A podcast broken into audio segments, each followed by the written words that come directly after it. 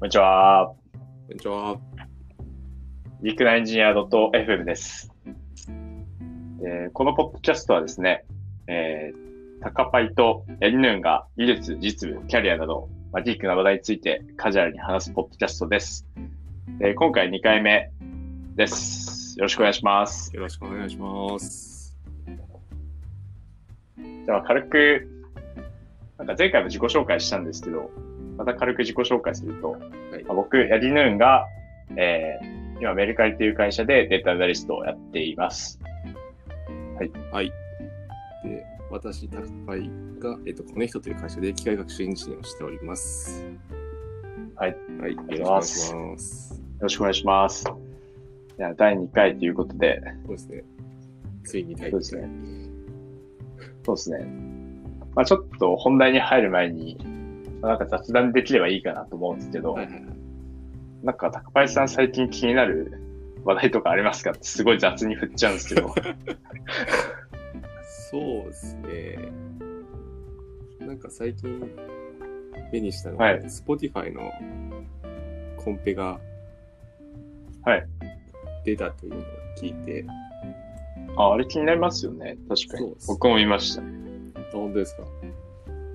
確か、ブレインパッドのあの、吉田さんがツイートすごい伸びてましたね。確かに確かに。気になりますね。そうです。なんか見てみると、はい。ポッドキャストのデータが与えられて、うんうん。なんか検索と要約の2つのタスクがあって、それやるっぽいですね。えー、要約とか面白いですね。面白そうですね。すごいな、要約とか夢あるななん。ですかね、これ音音声データなんですかね。音声データをもらって、それを要約するの。やばい。なちょっとまだちゃんと読んでないんですけど、るほど。なんか要約とか結構、なんはいかどういうポッドキャストの内容かどうか知るときに結構大事そうです。そうですね。これ要約自動生成してくれたら、かなり、かなり楽でですよ。す。うん。普通に製品にもつながりそうな。そうですよね。えー。チームそうですね。さこれちょっとさはいサーチの方ってどういうか課題なんでしょうね。サーチはなんか、なんか自然言語のこのクエリを入れて、はい。なんかそれに対して、ポッドキャストをなんかランク付けして、上位から何件取ってくるみたいな感じっぽいですね。うんうん。なるほど。あこれ面白そうだな。面白そうです。10万。10万のエピソードで。あ、なるほど。エピソード、あ、エピソードか。だから、両ファイル数が10万。うんうんで、その中に、オーディオファイルと、あとは、その、ポッドキャストの説説明とか、タイトルとかのメタデータ入ってて。はい。あと、文字起こしももうすでに入っていますね入ってる。っぽいですね。ああ、なるほど。あ文字起こしも、あれか。なんか、精度がもしかしたら一部間違ってるかもしれないから、一応、オーディオファイルも作ってるみたいな感じなんですかね。まあ確かにその可能性ありそうです。ええー、面白そうですね。これいつなんだろう。でも4月16に公開されてるんで、もう結構1ヶ月ぐらい経ってるのか？あ、そうなんですね。な。なんか最後にそんなこと書いてあります。うんうん The official task guidelines will be released by May 5月1日にもうタスクのガイドラインも出てるよってなってます。うんうん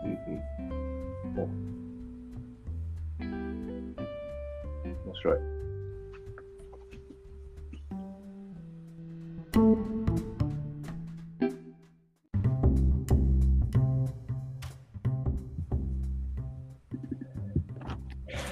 ちょっと雑談も済んだところでそうですね。本題に入りますか？問。題に。はい。で今日のテーマがですね、えー、効果検証入門が良かった話ということで、おいこうと思います。すごそう。僕これまだ読んでないんですよね。あ、本当ですか？これで出たのが、あの、2020年の1月18なんで、まあ、まあですか、意外と経ってる。確かに。これなんかよ読んでる人めっちゃいますよ。すごいいいああ、本そうですね。ゴールデンウィークに、すごい読んでる人いて、はい。で、僕もその一人だったんですけど、なんか、そうですね。まあ、僕、ほ他の人よりも読み終わるのが、まあ、遅かったんで、うん。あの、まあ、Python で実装しながら読んでたんですけど、先に、その、Python の実装が、まあ、出ちゃ、出ないかなって、ちょっとヒヤヒヤしながら読んでましたね。はいはい。そうですね。ライさん、Python で実装してコードも GitHub にあ、そうですね載。せてましたよ。多分、ところどころクソコードなんですけど、いやいやいやいや。すごい大事っすよ。いや、でもほん、そうですね。ちょっと本題に入る前に、そうですね。あの、本当になんか、Python でやるの辛くて、うん。なんか最初の方はもう、オラオラ Python でご了してたんですけど、はい後半もうほぼ意地でしたね。やっぱ R の方が書きやすいんですかね。もう R、R めっちゃ便利だなって思いました。なんか R の方がパッケージがいろいろ豊富にあるって感じなんですか？そうですね。パッケージもありますし、あとは、その、図その、テキストの中で出てる図とかを、はい。あの、Python だと、線、あの、シーボーンとか、うん。ポットレビューとかを、まあ、コネコネしながら作んなきゃいけないのを、R だと1行でやるみたいな。えー、あ、なるそれだと、そうですね。何回か途中で R 使っちゃおうかなって思いましたね。そうっすよね。それなびきますよね。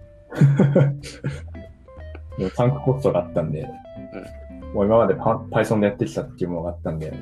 Python でなんとかやりきりました。でもあのコード公開してくれたことによって、結構助かってる人多いんだよ。助かってるというか、参考になってる人すごい多そうでした。ああ、そうですね。あの、僕、なんか多分一番最初に、あのコードを書いあのコードっていうか Python の実装を公開してくださった方が猫名さんっていう方なんですけあど、、はいはいはい。僕はその方のコードをすごい参考にして、参考にさせていただきつつ、やりましたね。あ、なるほどね。コウメさんが先に上げてくれてたんですね。あ、そうなんですよね。コウメイさんの、もう、あのコードが多分一番、あの、た、まあ、正しいというか、うん再現度がすごいんで、あ、そうなんですね。もうすごいですね。あの、図とかもう、あの、僕、なんですよ。なんか、テキストの中の図って、はいえっ、と、なんて言うんでしょうね。なんて言うんでしょう。なんか、注釈とか入ってるんですよ。注注釈、そうですね。注釈とか、なんかちょっとデコレーションされてるんですよ。はいはいそこを僕はあんまり再現してないんですけど、コウメさんほぼ完璧に再現されてたんで、えよかったですね。ー、すごい。あとはデータを持ってくるとことか、あの、テキストの中だと、その R のパッケージにしか入ってないデータとかあるんですよ。ほう、なるほど。そうですよ。そういうデータどうどうやって持ってくるのかとかえー、はすごい参考にさせていただきました。えー、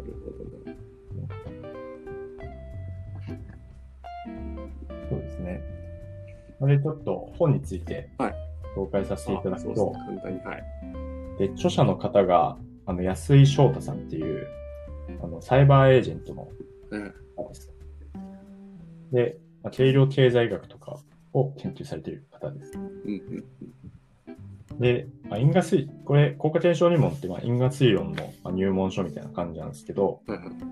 因果推論ってどういうものかっていうと、まあこれあの、僕もそんなに詳しくないんで、本文から引用させていただくんですけど、まあ、大きく2つの流派があって、で、1つが、えールービン、ルービンの因果推論っていう方で、それは因果を欠測の問題として捉えるとうんいう感じで、でもう1つが、パール。これパールっていうのかうん。パール。えで、これはベイジアンネットワークをと呼ばれる手法を出発点した手法ですと。で、今回のこの効果検証入門の方では、このルービンの方のアプローチーを書いてます。で僕もそのパールの方は、あの、学んだことがないので、はいはい。正直わかりませんっていう感じですね。ああ、なるほで、まあどういう流れで本が進んでいくかというと、まあ、まず最初に、まあ、RCT って、まあ、RCT がまあ一番その効果を測るのに、まあ、最適、最適というか、まあ、まあ、思考のは、思考の手法ですよねっていうはいはい。うんですよ。で実際に、その、その、えーマーケティングメールのその配信の例を出して、まあ、配信された場合と配信されなかった場合で、どんぐらい売り上げが違うのかっていうのを比較する RC っていう話を出して、うん。でこれだと、まあ、メールによってどんぐらいの売り上げの増加が望めたのかっていうのが出せますよねっていう話をするんですけど、まあ、ただ、その、できないタイミングとか、RCT できないタイミングとか、まあ、あとは、RCT のように見えて、実は RCT じゃない、ランダマイズされてない状況って、まあ、いっぱいありますよねっていう話をして、で、だから、この因果推論的なアプローチが必要なんですよっていう話に行くんですよね。うんなるほど、なるほで、このできないタイミングってはい、まあ、どういうタイミングかっていうと、まあ、例えば、あの、制作とか、ど。制作？まあ、あ、制作とかじゃないか。まあ、その、例えば、特定地域だけ所得税めっちゃ上げて。特定地域はそのままですみたいなことってしづらいじゃないですか。ああ、あ、そういうこと、そうですね。確かに確かに。そういう時って完全にその、まあ理想としては、その、上げる人と上げない、上げないっていうか、まあそのままの据え置きの人うんを、うんこうランダム化して。で、その、まあ、動かしたい変数がどうなるのかっていうのを見るのが理想的な手法だと思うんですけど、まあ、実際その国民のその不公平性だったり。でまあ、実際はできないですよねっていうことがあるんで、確かに確かに。まあ、そういうタイミングとか、まあ、普通にありますよねっていうこととか、まああとは RCT のように見えて、見えてもなってないっていう状況は、まあ、例えば、その、メールを配信するにしても、その、まあ、ロイヤリティの高いユーザー、その例えばククーポンとかって、あの、普通にコストがかかるんで、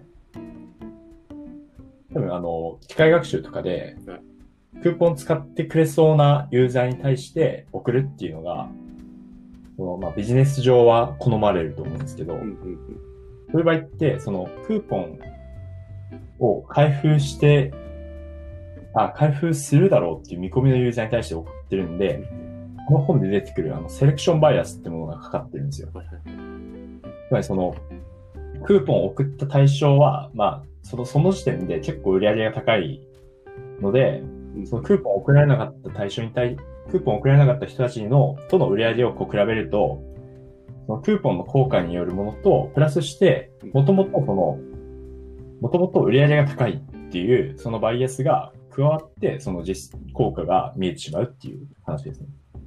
ああ、なるほど、なるほど。あれですよ、なんか CTR とかも、はい。まあ、RCT するときに、そもそもこの分けたときに、分けた方がもともと CTR が高かったら、それはい意味がないというか、うん、うん、そうですね。いそうですね。うイメージがあってますかね。あ合ってます、合ってます。そうです、そうです。なので、そのデフォルトの CTR の違いも、その加味する必要がありますよねっていう、ほど。はいはいはい。そうですね。確かに確かに。で、その、どうやって、じゃあ、その、まあ、セレクションバイアスっていうふうに呼ばれるんですけど、それを軽減しようかっていう話を、うんその後に、いろいろな手法を用いてやっていく感じです。えー、面白いですね。そうなんですよ。これめっちゃ面白くて、で、一つが回帰分析で、はいで、回帰分析で、例えば、その、なんていうのでしょう。例えばその、元々の、えー例えば、そのサイトの訪問頻度とかを入れておくと、ある程度そのロイヤリティが高いユーザーと低いユーザーってわかるじゃないですか。はいはいはい。なので、それを入れると、その、クーポンが開封されやすいユーザー、ん開封されやすいユーザー、の、まあ、なんて言えばいいんだろう。まあ、その、ロイヤリティっていう変数をはい、こう、こう、あの、除外できるんですよね、トリートメントから。最初は、その、えー、クーポン配信後の売り上げを、その、メールが送られたかどうかっていう変数だけで、こういう、検証しようとしてたのをもう一個変数加えることによって、その変数に、その、セクションバイアス吸収させて、で、真のこの、えー介入の効果をあの推定できますっていう話なんですよね。へえ。これちょっと説明は言ってないかもしれない。なんかちょっとわかんないですか？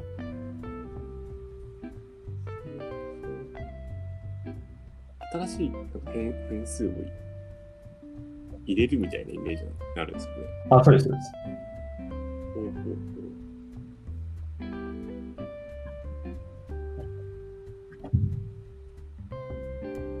そうです。なので、高パイさんが言ってた、もともと CTR が高い人っているじゃないですか。はいはい。その人って結構そのサイトにあの訪問してる人だと思うんですようん。うんで、なのでその訪問頻度を変数に加えると、はいこの訪問頻度で、例えば低い人は売り上げが低いとか、高い人は売り上げが高いとか、うんうん。で、この訪問頻度に対してる係数がまた出るじゃないですか。はいはいはい。でそうすると、そのもともとその介入の効果だと思われてた部分が、の一部が、その、その変数の効果っていうふうに切り出されるわけですよね。はいはいはい。で最初、その介入の効果が100だと思われてたものが、うん変数に加えることによって、その50になるみたいなイメージです。ああ、なるほどなるほど。そうすると、その元々の、その元々、えーロイヤリティ高いユーザーにメールを送ってたっていう、このバイアスを軽減できますよねっていう話なんですよ。確かにできそう。今の話を聞くと。ええで、それを、まあ、強変量って呼ぶんですけど。ただその強変量の選択って結構大変ですよねっていう話をするんですよね。うんうんうん。これなんか変数が多いからとか、そういうあ感じ。変数が多いタイミングもあるしう、んうんあと、強変量そもそも、なんかわかんないとかもありますねっていうので、次に傾向スコアの話に行きます。で、傾向スコアはなどういうものかっていうと、簡単に言うと、その介入が起こる確率です。なので、例えば、まあ、この介入が起こる確率っていうのは、あの、ロジスティック回帰とか、まあ、機械学習的に推定されるものなんですけど、0、0から1で。で、そうですね。例えばさっきのメール配信の例で言うと、あの、まあ、直近の訪問、訪問日数とか、あとは登録からどんぐらい経ってるかとか、まあそういったいろんなその変数をロジロジスティック回帰とかに入れると、その介入が起こる確率っていうのが出ますよね。はいはい。えー目的変数がこのこの場合はあの介入があったかどうかですね。介入があったかどうかも01で、それをっていうのは、あの、メールの開封みたいな話あ、そうです、そうです。ですね。はいはい。で、それを予測しに行くと、その傾向数が出て。で、例えばそのデフォルトで、ロイヤリティ高いユーザーだけに送ってるとすると、まあその、ロイヤリティ高いユーザー、そうですね。このロイヤリティ高いユーザーっていうところの、なんか確率みたいなのが出るんですよ。はいはいはい。まあ、っていうか、まあ普通に、普通にロジスティック回帰すれば出ると思うんですけど、うんで、それを使って、マッチングっていう方法とかはい、あとは、えっ、と、IPW っていう、インバースプロペンシティ、なんでしょう。と訳忘れましたけど、IPW っていう、その傾向スコアの逆数で思い付けする方法とかえーあって、でそこでデバイアスしましょうっていうのがあります。なるほど、なるほど。で、あと、最後、DID、その Defin- Difference in Difference っていう方法、差の差分析とか呼ばれる方法があるんですけど、うんまあそういう方法とか、あとは RDD っていう回帰不連続デザイン、Regression Discontinuity Designs っていう方法があって、まあそういう方法とかもありますよっていうのを説明してくださる感じですね。うんで、まあ最後、なんか付録に R とか R スタジオの使い方も書いてあって、全然ここから R 入門できそうな、あ、そうなんですね。へーそうなんだのとか、結構、お腹いっぱいになる本でした。確かに。良さそう。なんか結構実務でも使えそうなものがありそうだなっていう印象を受けたんですけど。あ、そうですね。なんか、もうこの人、この方自身がすごい実務意識して書かれているなと思って、うん。で実際にその実例の分析コードとかも載ってて、あ、実例っていうかまあその、まあ、か仮想の例なんですけど、実際の実務でもありそうな場面のコードとかも載ってるので、普通に実務に活かせると思いますね。うん。えー、そう。別です。まあ、あとは、結構な、なんか痛い指摘も多くて、はいはい。で特に、特にこれ、ほっとしたのが、あの、バイアスを含んだ、あの、PDCA ループっていうのがあって。これ結構最初の方にあるんですけど、これがですね、かなりゾッとして、では、その、バイアスのかかった施策を実施策を実行する。例えば、さっきのメールマーケティングとかの。実行すると、結局、もともとロイヤリティ高いユーザー選んでるんで、メール施策自体にまあ効果がなくても、効果があったっていうふうになりかねないわけじゃないですか。そうすると、そのバイアスを含んだ分析結果が生まれて、で、そこに気づかないと、結局、あ、なんだこのメールマーケティングめっちゃいいじゃん、みたいな。になって。バイアスのかかった意思決定につながり、じゃあもっとメールマーケティング注力してやろうぜみたいなはいループがどんどん回っていくっていう。それめっちゃ怖いですね。そうなんですよ。めっちゃ怖いですよね、これ。確かにこれ、き気づかないときは気づかない、気づかなそうですもんね。そうですね。多分今のメールの件は、あの、まあ、気づくかなっていう感じなんですけど、ん多分普段の業務の至るところにこういうセレクションバイアスって潜んでる気がしてて、はいはいはい。確かに。気をつけないと。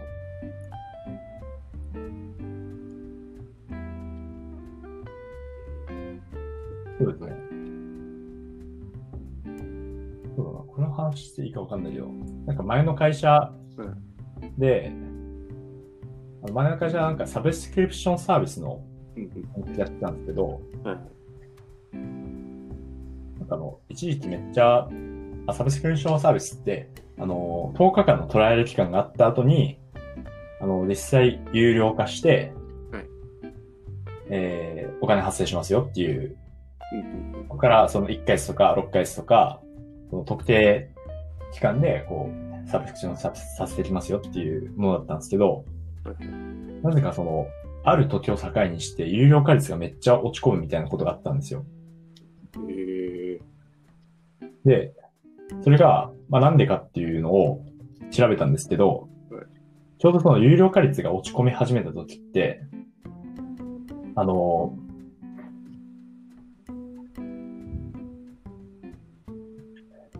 ちょうど、ちょうどそのい、その時って1ヶ月プランと6ヶ月プランと12ヶ月プランあったんですけど、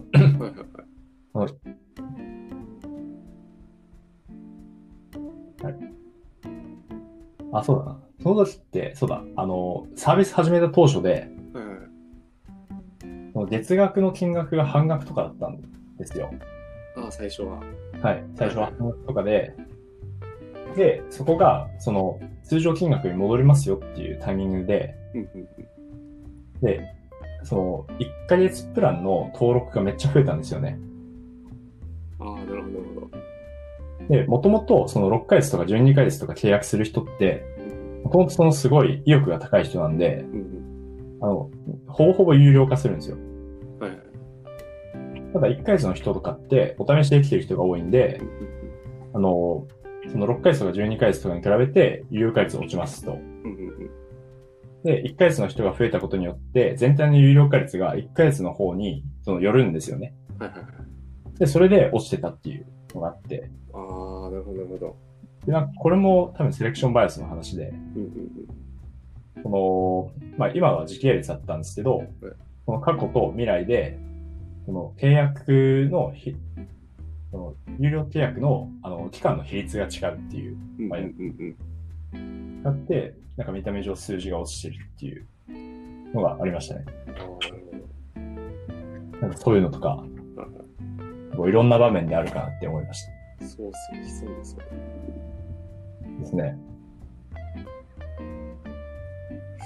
これなんか怖いっすね。怖いっすね。そうですね。かなりこういう痛い指摘が、あの本のいろんなところに散りばめられていて、うんうんうん。こう身をつまされるものも多かったです。そうっすよね。なんか弊社だと今、はい。まあ、結構データ分析的な文化は根付いてるんですけど、はい。なんかそもそもその数値がちゃんと合ってるかどうかみたいなところは結構、なんだろう。データアナリストとかサイエンティストの人がいるわけじゃないんで、はい。なんか、ふわっとしてるじゃないですけど、うんなんでその、この話を聞いて、なんか、普通に起こり得そうだなっていうのを感じたんで、ちゃんと勉強しようと思いましたね。いや、ですよね。そうですね。ね。そうですね。あと僕これあの、原因と結果の経済学っていう、はいはいはい。多分、結構たくさん売れた本があると思うんですけどうん、うんうんこの本の地理に読んで、お、なるほど。えー原因と結果の経済学だと、あの、はい数字とかも出てこなくて、はいはい。すごいとっつきやすくて、ざくっと、まあ本当にざくっと因果性のことが学べてよかったんですけど、はいまあ、この本でちゃんと、まあそんなに多くはないんですけど、数式とか実際のコードとかを見ながら、その手法について学べたので、まあすごい良かったなと思いました。読んでみます。両方読んでみます。ありがとうございます。でも原因と結果の経済学すごいあの、結構すぐ読めると思いますね。当ですか？読みやすい。すごく読みやすい本です。本当なんかすごい売れてそう。そうなんです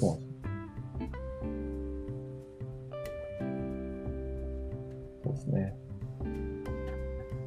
あと結構、この効果検証入門、あの、かゆい、かゆいところっていうかまあ、多分、そのよくある質問みたいな感じではいはいまとめてくださってる部分もあって、うんで、例えば、その傾向スコアを、その強変量から予測するっていうのがあったと思うんですけど、はいその、このモデルの精度って気にするべきなのとか、うんうんうん。実際気にするべきではないっていうことをおっしゃってくださってるんですけど、はいはいまあ、そういうとことか、多分その、実務を進めていくにあたって気になるポイントとかをうん、もう先回りして解説してくださってるので、うんうん。そこはすごい勉強になりました。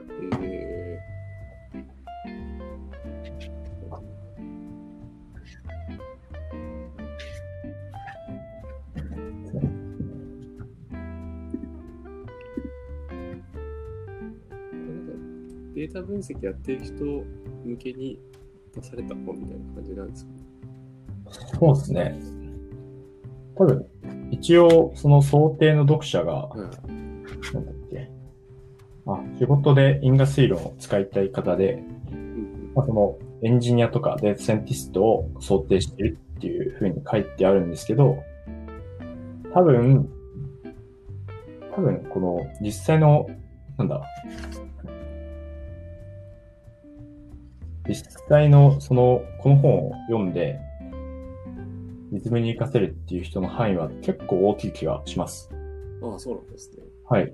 あの、プロダクトマネージャーの人とかもああ、確かに確かに。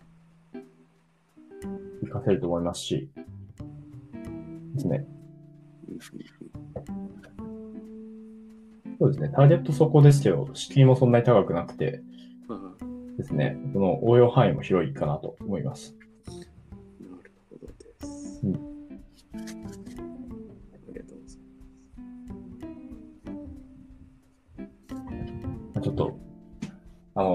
もし高林さん、あの、学ばれるときは R をお勧めします。そうですね。どう、どうなんですかね。まあでも、あるのがいいのか。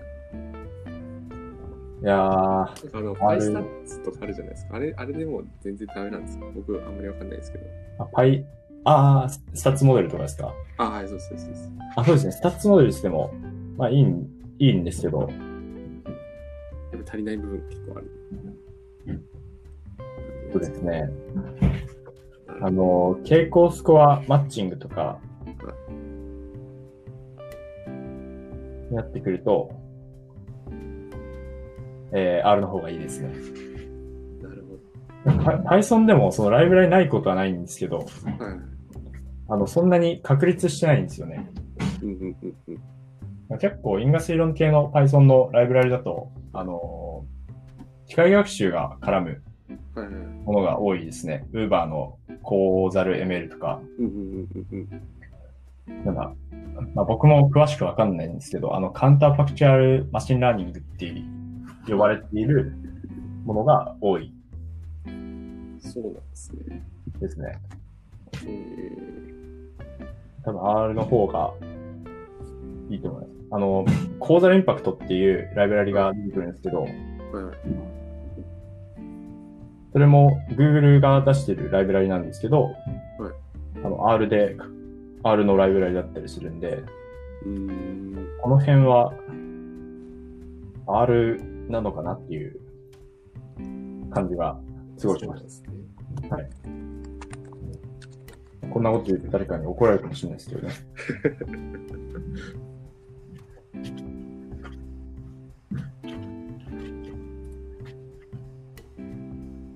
ですね。ちょっとなんか Python にこだわってた自分がちょっと小さく思いましたね。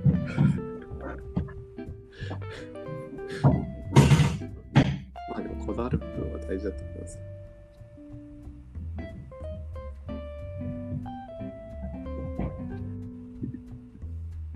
はい。い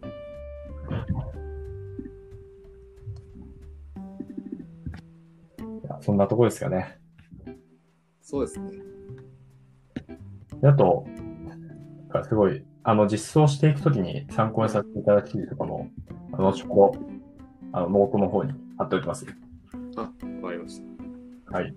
じゃあありがと、うございこんなます。感じで、はい。はい。じゃあ、ご視聴いただきありがとうございました。はい、ありがとうございました。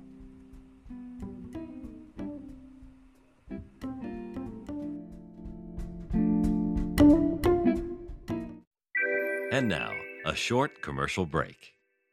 エンジニアの採用にお困りではないですか？候補者とのマッチ率を高めたい、辞退率を下げたいという課題がある場合、ポッドキャストの活用がおすすめです。音声だからこそ伝えられる深い情報で、候補者の興味・関心を高めることができます。ピトプでは企業の採用広報に役立つポッドキャスト作りをサポートしています。